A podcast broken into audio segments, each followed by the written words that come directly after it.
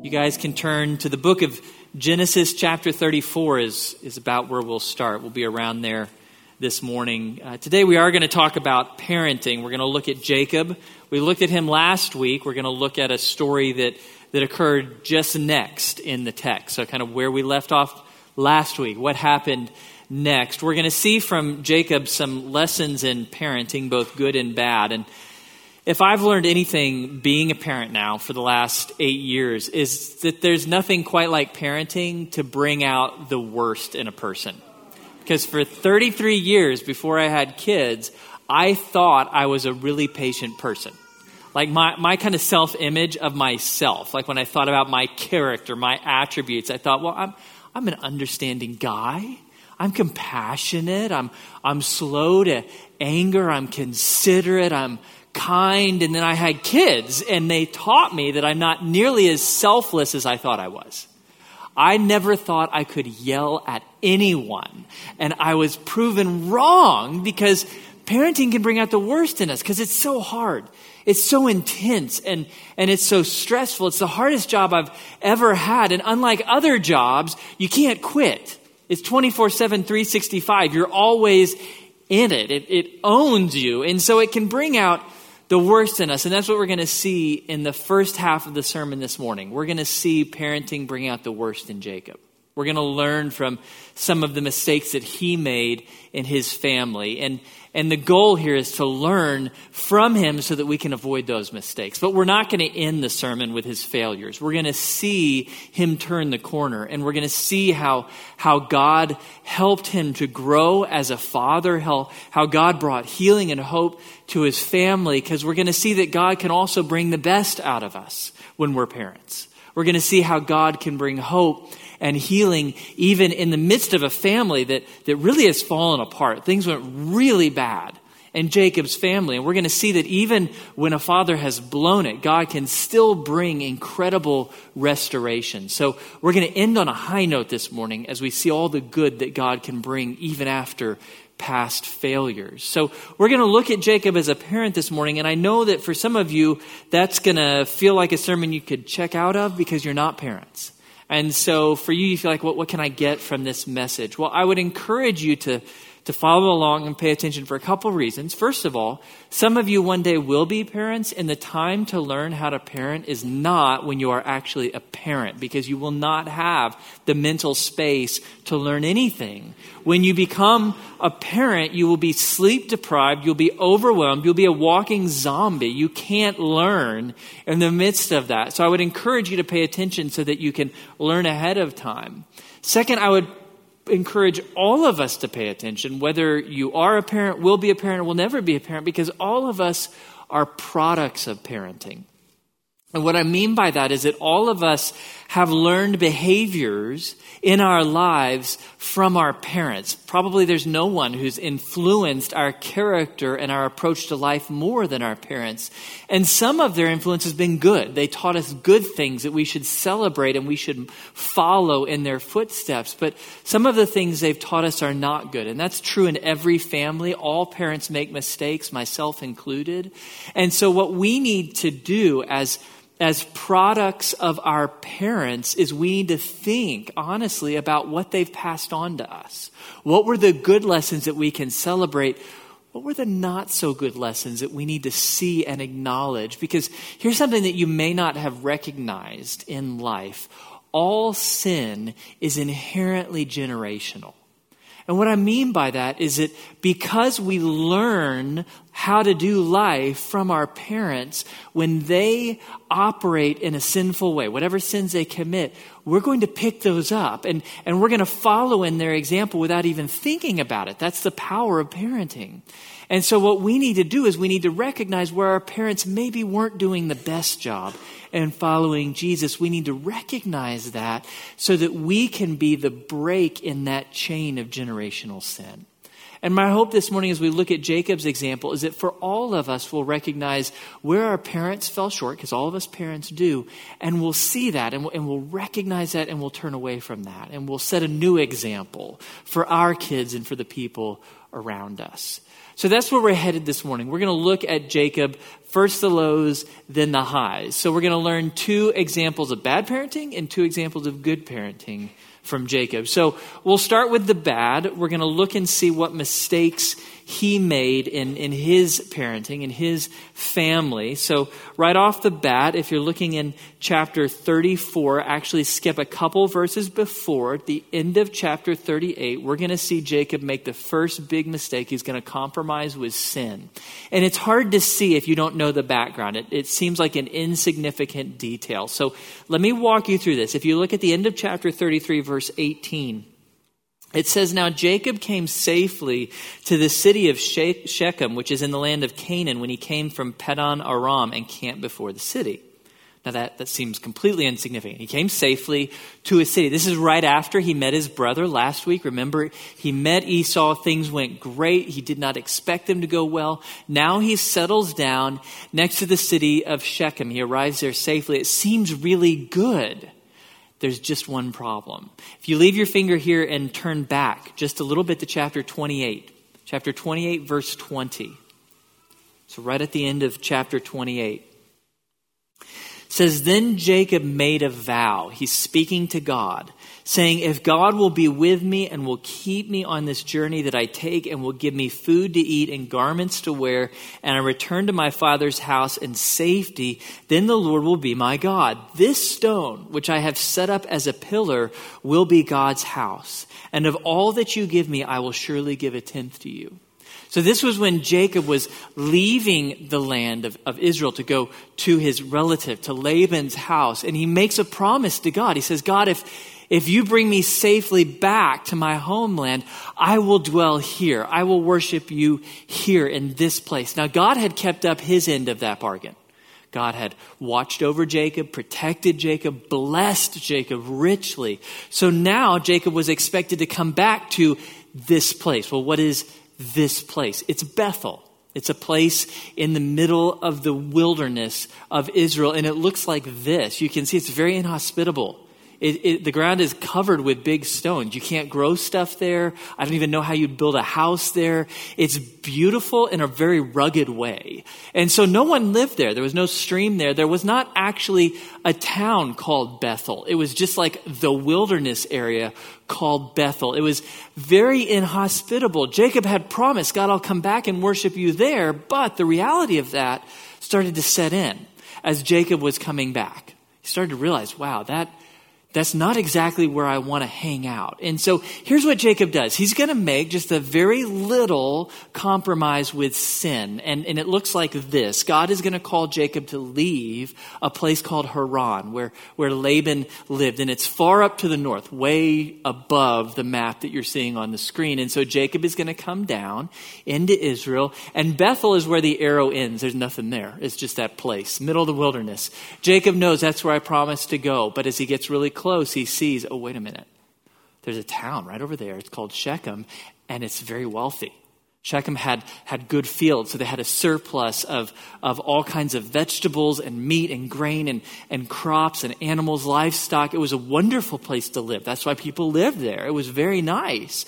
And so Jacob gets, I mean, what is that got? It's got to be at least 90% of the way, right? Maybe 95 percent of the way to where he promised he would go and then at the very end he says well i'll just i'll just deviate a little bit. I mean we're talking a few miles not a big deal. I'm just going to i'm going to peel off just a little bit so i can be a little more comfortable so i can live in a place that's pleasant so I can enjoy my, this would be his retirement years. He's built his fortune. Now I want to live in someplace comfortable. So he makes a little compromise with sin so that he can live in a, a, a, much nicer place. And we don't know what was going through his mind. Was he thinking maybe next year I'll go down to Bethel? Or was he thinking, well, God, I got 95% of the way there. Surely we can call that done.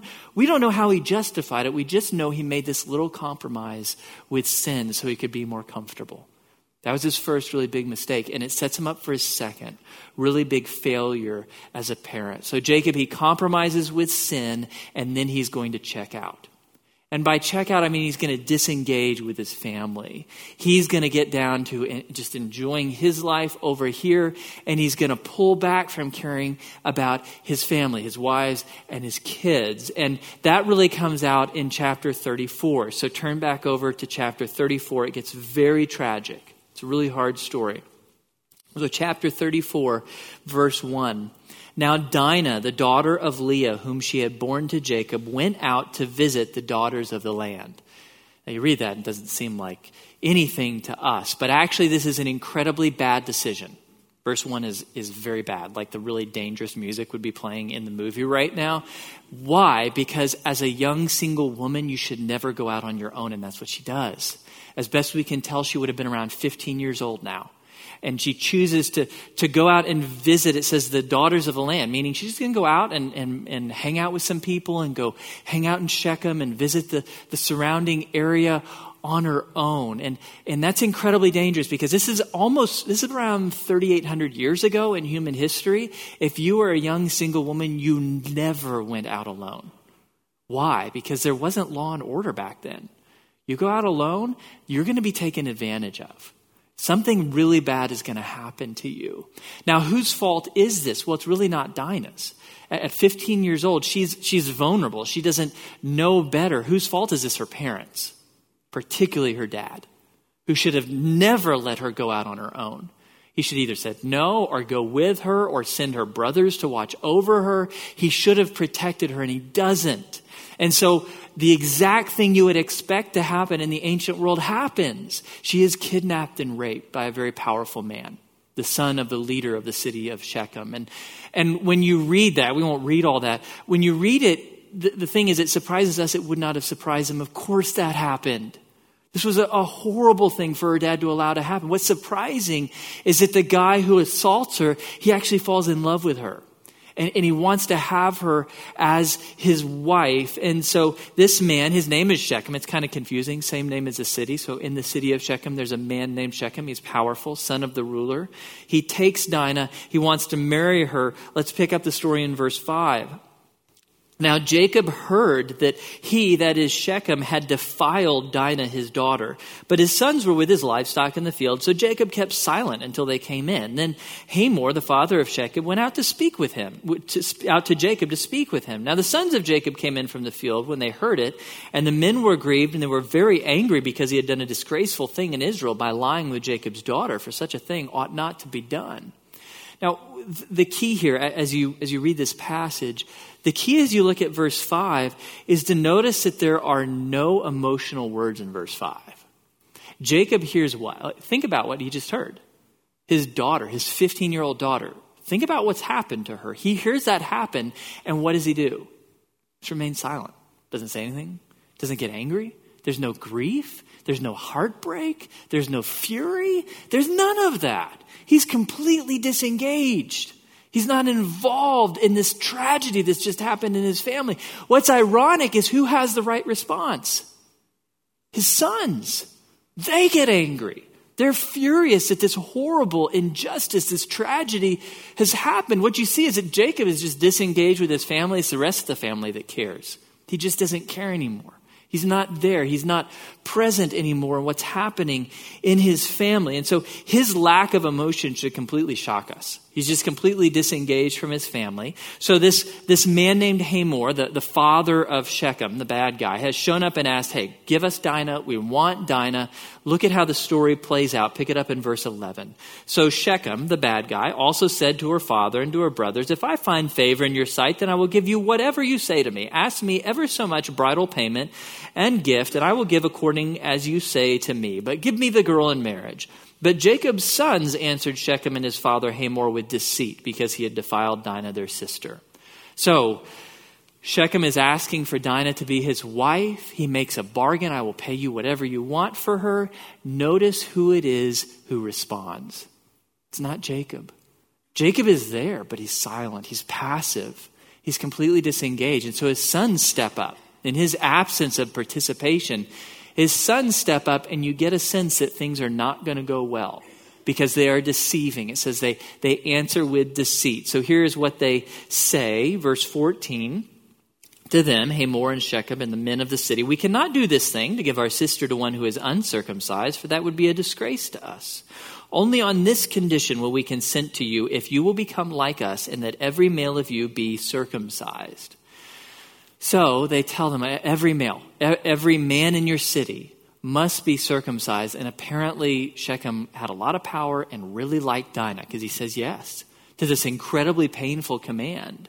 But here's really what's going on. It's, it's not about bringing the Shechemites into the religion of the Jews. It's about deceit because look what happens in verse 25. Now it came about on the third day when they, all the men of Shechem, were still in pain, that two of Jacob's sons, Simeon and Levi, Dinah's brothers, each took his sword and came upon the city unawares and killed every male. Every male. This, this is the worst possible sin. This is not murder, this is genocide. So a whole people group is wiped out by these two brothers. And, and when you think about what they did, I mean, this is murder through religion. This is as ugly as you can get. They take this symbol of Judaism, this gift that God gave to the Israelites to make them distinct, and they use it as a weapon. It's like us inviting people to get baptized and then holding them under the water till they drown. It's a horrible thing that these guys do. They wipe out an entire city. And, and when you think about what has happened, whose fault is it? Ultimately, it's, it's Simeon's and Levi's fault, and they will be held responsible by God for this horrible choice that they make. However, where did the failure start? It started with their dad, who compromised with sin and then he checked out. And there's a couple lessons for us to take from this as we, we look at the example of Judah in these failures. God wants us to see parents when, when we compromise with sin, even in what feels like small ways, and then we check out, we disengage from our kids and their lives, there is no limit to the sin that can happen. Because think about it, this is a believing family. This is a family that the Messiah is going to come from. This is the chosen family. And yet, when Jacob compromises with sin and checks out, they become murderers, wipe out a whole people group. Parents, when we compromise with sin, even in ways that feel small, it feels like no big deal. I mean, come on, God, we're honoring you 90% of the way. That's huge. I just, just this little 10% compromise. When we do that, and, and when we disengage from our kids, from our family, when, when, we, when we just turn to, to TV or entertainment or to career or to hobbies, we can inflict catastrophic damage on our families. Now, for me, in those two areas, I think, you know, where is my temptation? Well, I'm kind of tempted in both ways. But when I look back at my life, it's that idea of checking out that is, so tempting to me. And I see that in a lot of of fellow dads out there. When, when life gets really stressful and hard at home, when there's a lot of emotion and a lot of difficulty, it can be very tempting to just walk into the other room and turn on the TV or get on our phones, or, and I'm often tempted to do this, just stay a little longer at work than we really need to so we can avoid the whole nighttime routine at home. We find ways to check out, and the results can be devastating on our families. So, the bad news is parents, when we compromise with sin and we check out, there is no limit to the destruction that that can cause in our families and in the world. But there's a flip side here. The flip side is that the story does not end in Shechem. God is going to take this family and turn them around. God is going to work in Jacob's life. He's going to lead the family in a new direction. There's going to be incredible healing and restoration that's about to happen in this family's life so that by the end of the book of Genesis, they are in a remarkably better place. There is forgiveness. There is God's faithfulness. They become an example to the world in many good things. So God is going to turn a corner in this family. And that's an incredibly important thing for us to notice because here's the deal for a lot of us parents, we feel a lot of guilt because of things we've done wrong in the past. We feel like we've blown it and we worry have we cursed our children? Have we blown it so badly that our family is ruined? And what I want you to notice is that if your family has not murdered a medium sized town, it is not as bad as Jacob's family. And so if there was hope for his family, there is hope for yours. If God can turn things around and bring restoration and healing to Jacob's family after what they did to Shechem, he can do it in your family. No matter how much you feel like you've blown it as a parent, God can turn things around. He can bring beauty out of those ashes. He can write a new story through your family. So, Jacob's family, it's both a warning to us of how serious sin is when parents give in to it, but it's also a, a picture of good news that God can bring healing and hope in any family, no matter how far they have fallen. So let's start to look at the good news now. How does God turn that corner and begin to lead this, this family that is so broken and so evil in a good direction? How does he begin to bring restoration? So we're going to look at, at two really good things that Jacob does that are examples to us. So this is good parenting 101. A couple things that we need to follow Jacob in. So the first thing that he's going to do really well is he is going to lead his family in repentance. So he's going to step up and set the bar for repentance. So look with me at chapter 35. Then God said to Jacob, Arise, go up to Bethel and live there, and make an altar there to God, who appeared to you when you fled from your brother Esau. So Jacob said to his household and to all who were with him, Put away the foreign gods which are among you, and purify yourselves, and change your garments, and let us arise and go up to Bethel, and I will make an altar there to God, who answered me in the day of my distress, and has been with me wherever I have gone. So they gave to Jacob all the foreign gods which they had, and the rings which were in their ears, and Jacob hid them under the oak which was near Shechem. As they journeyed, there was a great terror upon the cities which were around them, and they did not pursue the sons of Jacob. So Jacob came to Luz, that is Bethel, which is in the land of Canaan, he and all the people who were with him. What we see is that God first speaks conviction. That's the first verse. Verse 1 is really a slap in Jacob's face because God points back, Jacob, do you remember? When you fled, from your brother Esau, do you remember what you promised me? That you would go to Bethel. It's time. Stop compromising with sin. Got 90% of the way there. You got to get the rest of the 10%. Because look what your compromise has done. So God convicts him. And the key thing is to notice how Jacob responds. Jacob responds with immediate repentance. And it's important to define that word. Sometimes when we think about repentance, we get it confused with confession.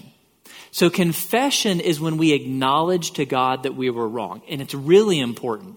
For us believers who've trusted in Jesus as our Savior, when God convicts us of sin and we say, Yes, God, you were right, that confession brings God's immediate cleansing in our lives. He washes away the guilt of that sin. But confession is not repentance because repentance goes further. For believers, what does repentance look like? Repentance is action. Repentance is when we respond to that confession by turning away from the sin towards obedience.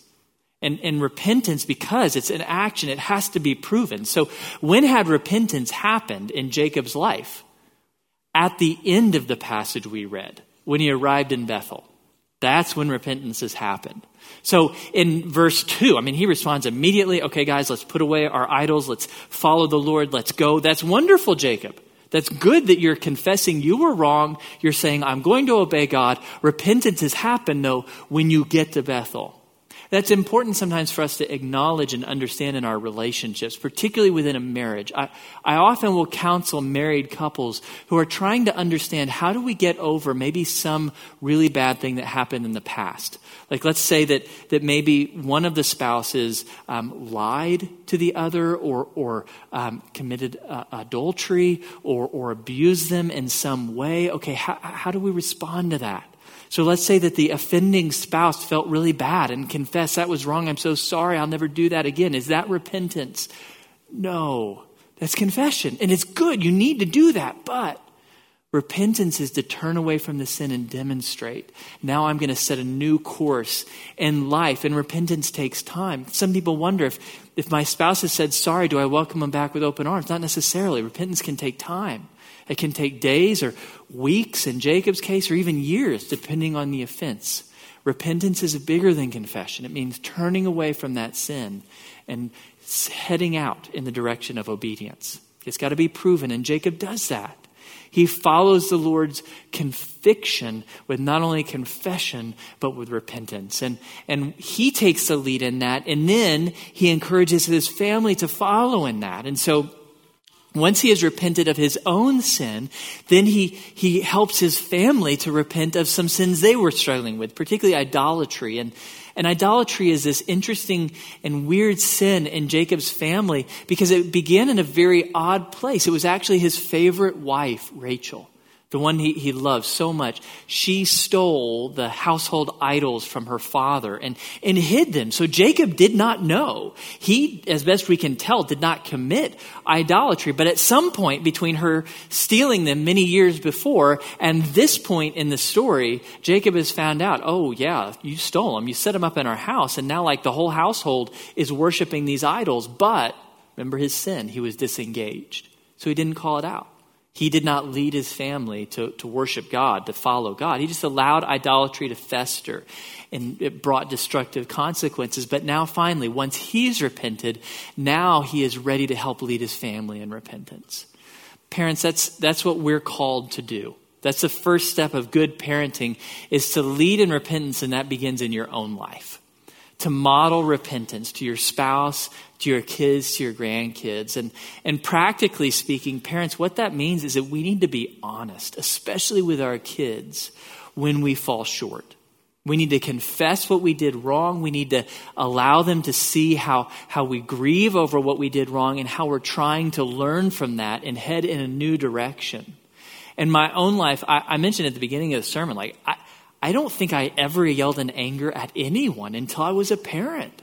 I, I, got to this place where it's happened a few times where I just lose it and yell. And immediately when that's over, I feel incredibly guilty. But days later, I look back at that and I say, you know what? I, I, I'm not happy that it happened. But what I am grateful for is that God gave me this opportunity to show my kids, you know what? I'm not perfect, but when I blow it, I repent. And so immediately when I, when I yell, I, I, well, it doesn't happen immediately because I'm so angry, but I go away, God convicts, and I come back. And I confess that I was wrong. I ask him to forgive me. And, and then we'll pray together. And then we'll talk about it. And, and often it becomes an opportunity over that day and the next day to talk about how do we get control of ourselves? How do we process anger rightly? You know? Here's what daddy's going to do. Daddy, sometimes you're just going to see daddy leave the room. And it's not because I don't love you, but it's because this is how I got, I got to get away and catch my breath and figure out how to handle this better. And I want them to see how God leads me through repentance how God leads me to not only confess the sin, but, but set a new direction in my life. Because I've lived with my kids long enough where they're never going to be under the delusion that they have a perfect dad. That's okay. What I want them to believe is that they have a dad who's quick to repent. Because ultimately, that's what they need. They're not going to be perfect.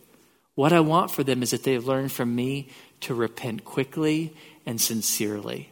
Incredibly important lesson. So, parents, wherever you've struggled in the past, be willing to, to acknowledge that to your kids and to model for them what genuine repentance looks like. So, you model it first in your own life, and then you encourage it in your kids. Meaning that when you see the presence of sin in your family, in your spouse, in your kids, wherever it might be, you, you got to be willing to speak up about that. Now, again, first, you've dealt with sin in your own life but then you're willing to, to confront that sin in a loving way. And, and the key, you know, as, as parents, when we think about sin in our kids' lives, the key as you think about this is that you, you, you got to speak openly and honestly about that sin. You got to confront it. But at the same time, you're going to balance that with a lifetime commitment of unconditional love. And that's the key that your kids need to see.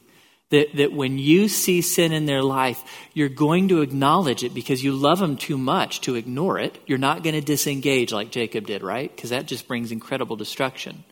So you're going to confront it, but whether or not they respond well, you're going to love them unconditionally because that's how God loves us. So we, we think of that as grace and truth. Grace and truth. Parents, we got to have both grace and truth. So first you deal with your own sin, and then you speak up in the lives of your kids in grace and truth. Okay, that helps turn the corner. In Jacob's life, it can turn the corner in any family. Okay, so Jacob starts by leading in repentance. And the second really good thing he's going to do is he's going to lead in worship. So look with me starting in verse 7. He built an altar there and called the place El Bethel because there God had revealed himself to him when he fled from his brother.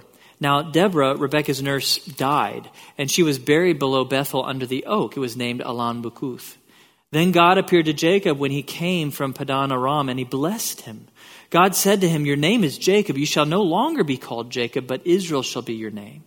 Thus he called him Israel. God also said to him, I am God Almighty, be fruitful and multiply. A nation and a company of nations shall come from you, and kings shall come forth from you. The land which I gave to Abraham and Isaac, I will give it to you, and I will give the land to your descendants after you. Then God went up from him in the place where he had spoken with him. Jacob set up a pillar in the place where he had spoken with him, a pillar of stone, and he poured out a drink offering on it. He also poured oil on it. So Jacob named the place where God had spoken with him Bethel. So what happens here, Jacob builds two altars of worship. First, he builds one in, in a place right next to Bethel. And, and then God shows up and, and reminds him, Here are all the promises I made to you. They're all going to come true for you. And then Jacob builds a second altar in Bethel and he pours out oil on it. And, and what's going on there? That's how they worshiped in the ancient world. They didn't get together like this and sing on a Sunday morning. That's very modern type of of worship. In the Old Testament, you worshiped in a very architectural way. You built something. You, you actually built a column of stones. It, it, was called an Ebenezer. So we, we have songs where we sing about that. Build an Ebenezer. It's a memorial stone. So you stack these stones. And the reason that you do that is so that every time you or your family pass that stack of stones, you will be reminded to give thanks to God. And that's, that's the essence of worship. It's gratitude. It's about giving thanks to God for all the good that he's done. And so Jacob builds these, these altars of gratitude to God and pours out oil on them, sacrifices in front of them as an act of saying, God, I'm so thankful to you. Let me give you the best that I have as an expression of my gratitude towards you. Parents, one of our primary responsibilities is to lead our families, our children, in worship and in gratitude. You see that throughout Scripture. Here's one place really clearly Psalm 78 Tell to the generation to come the praises of the Lord and his strength and his wondrous works that he has done. So, this is an, a, a responsibility of parents or really to anyone who will influence the next generation. We are responsible to train them them to give thanks to God. And that's what this verse is about. It's about giving thanks. We, we teach them about who God is and what God has done, all of his mighty deeds. And, and that includes teaching our kids all that this book says about the historical work of God. But it also includes sharing with our kids what God has done in our own lives, our own testimony of God's faithfulness. And so we speak these things often to our kids because we want to model for them and teach them how to recognize God's hand in their lives and give thanks. Because that's the essence of worship, and it's actually one of the most significant things for living a life that honors God as you learn to be grateful. The problem with gratitude is that it doesn't come naturally. If you've had kids, you know that. They don't come out saying thank you. You have to teach them that. You have to train them to notice good things and give thanks for those. And, and I think often as parents, you know, we, we raise our kids and we wonder, you know, what, how do I introduce them to the religion of Christianity? How do I introduce them to all the theology in this book? How do I get these spiritual concepts across to them like sanctification and all of this stuff? Well, there's time to build all of that. Where I like to begin with, with kids is just teach them gratitude. If you can get that across to them, teach them to say thank you for the good things God has done, that will lay an incredibly strong foundation in their lives that then everything else can be built upon. Teach the discipline of gratitude. So, very practically speaking, what does that look like when they're really young? You, are teaching them to say thank you for, hey, a toy that they enjoyed, or, or some enjoyable food that they ate, or they had a fun experience, and, and they're thanking you and then reminding, thank God too for giving us the, the money to do this. He provided that.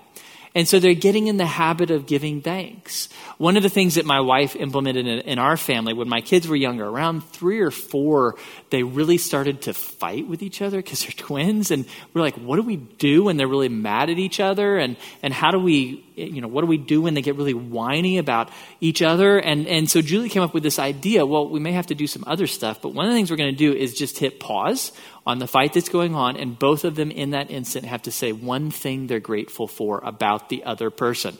That's it, just that one thing that was really monumental in our in our family and in our kids. Not that there's some magic behind that, but just beginning to teach the kids the discipline of finding something to say thank you for.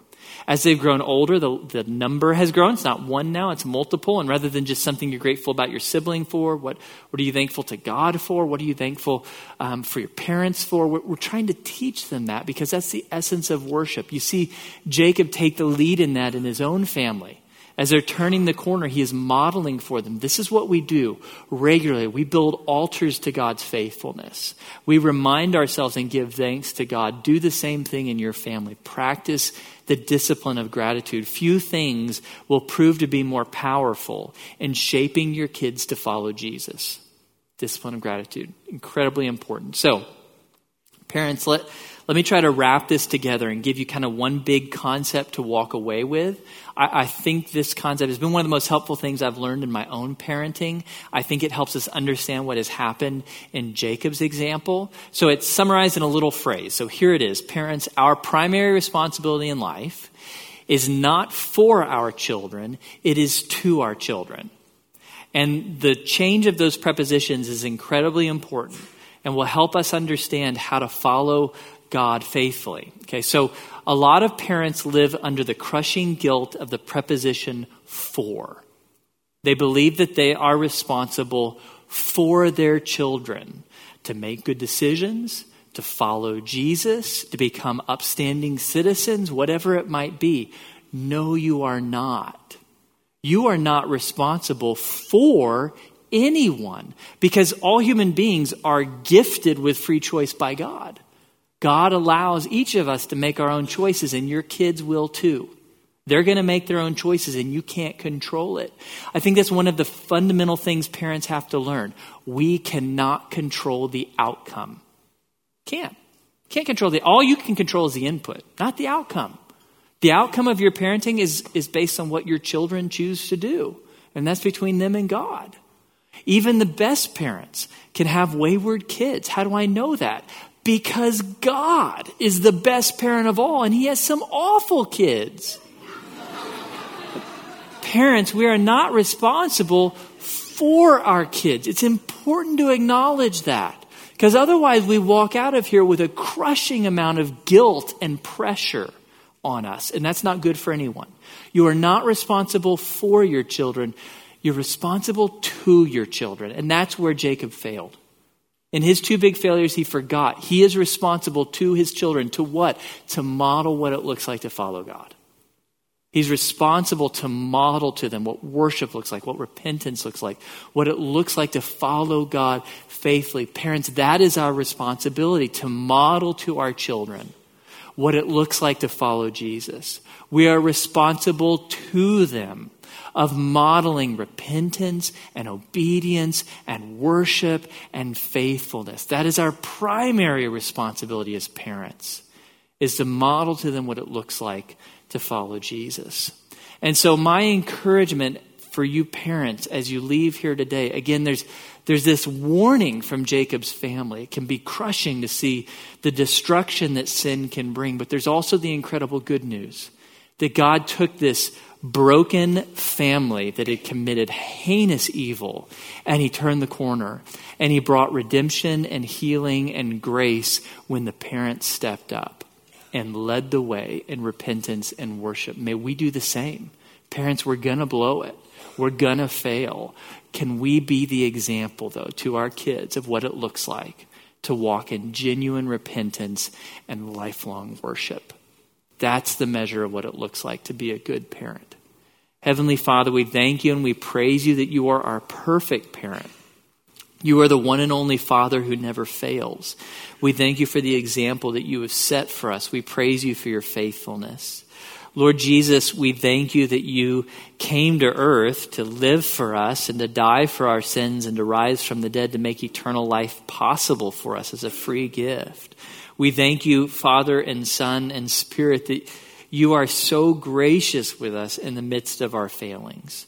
And for all of us here who are parents, we, we just want to acknowledge how grateful we are to you, Heavenly Father, that, that you know everything we've failed to do well. You, you see all of our parenting mistakes, and yet you offer forgiveness freely to us, and you have the power and the wisdom and the love to be able to bring good out of even the mistakes we've made. You can redeem any family. You can bring good and beauty out of any difficult situation. We praise you for that, Heavenly Father.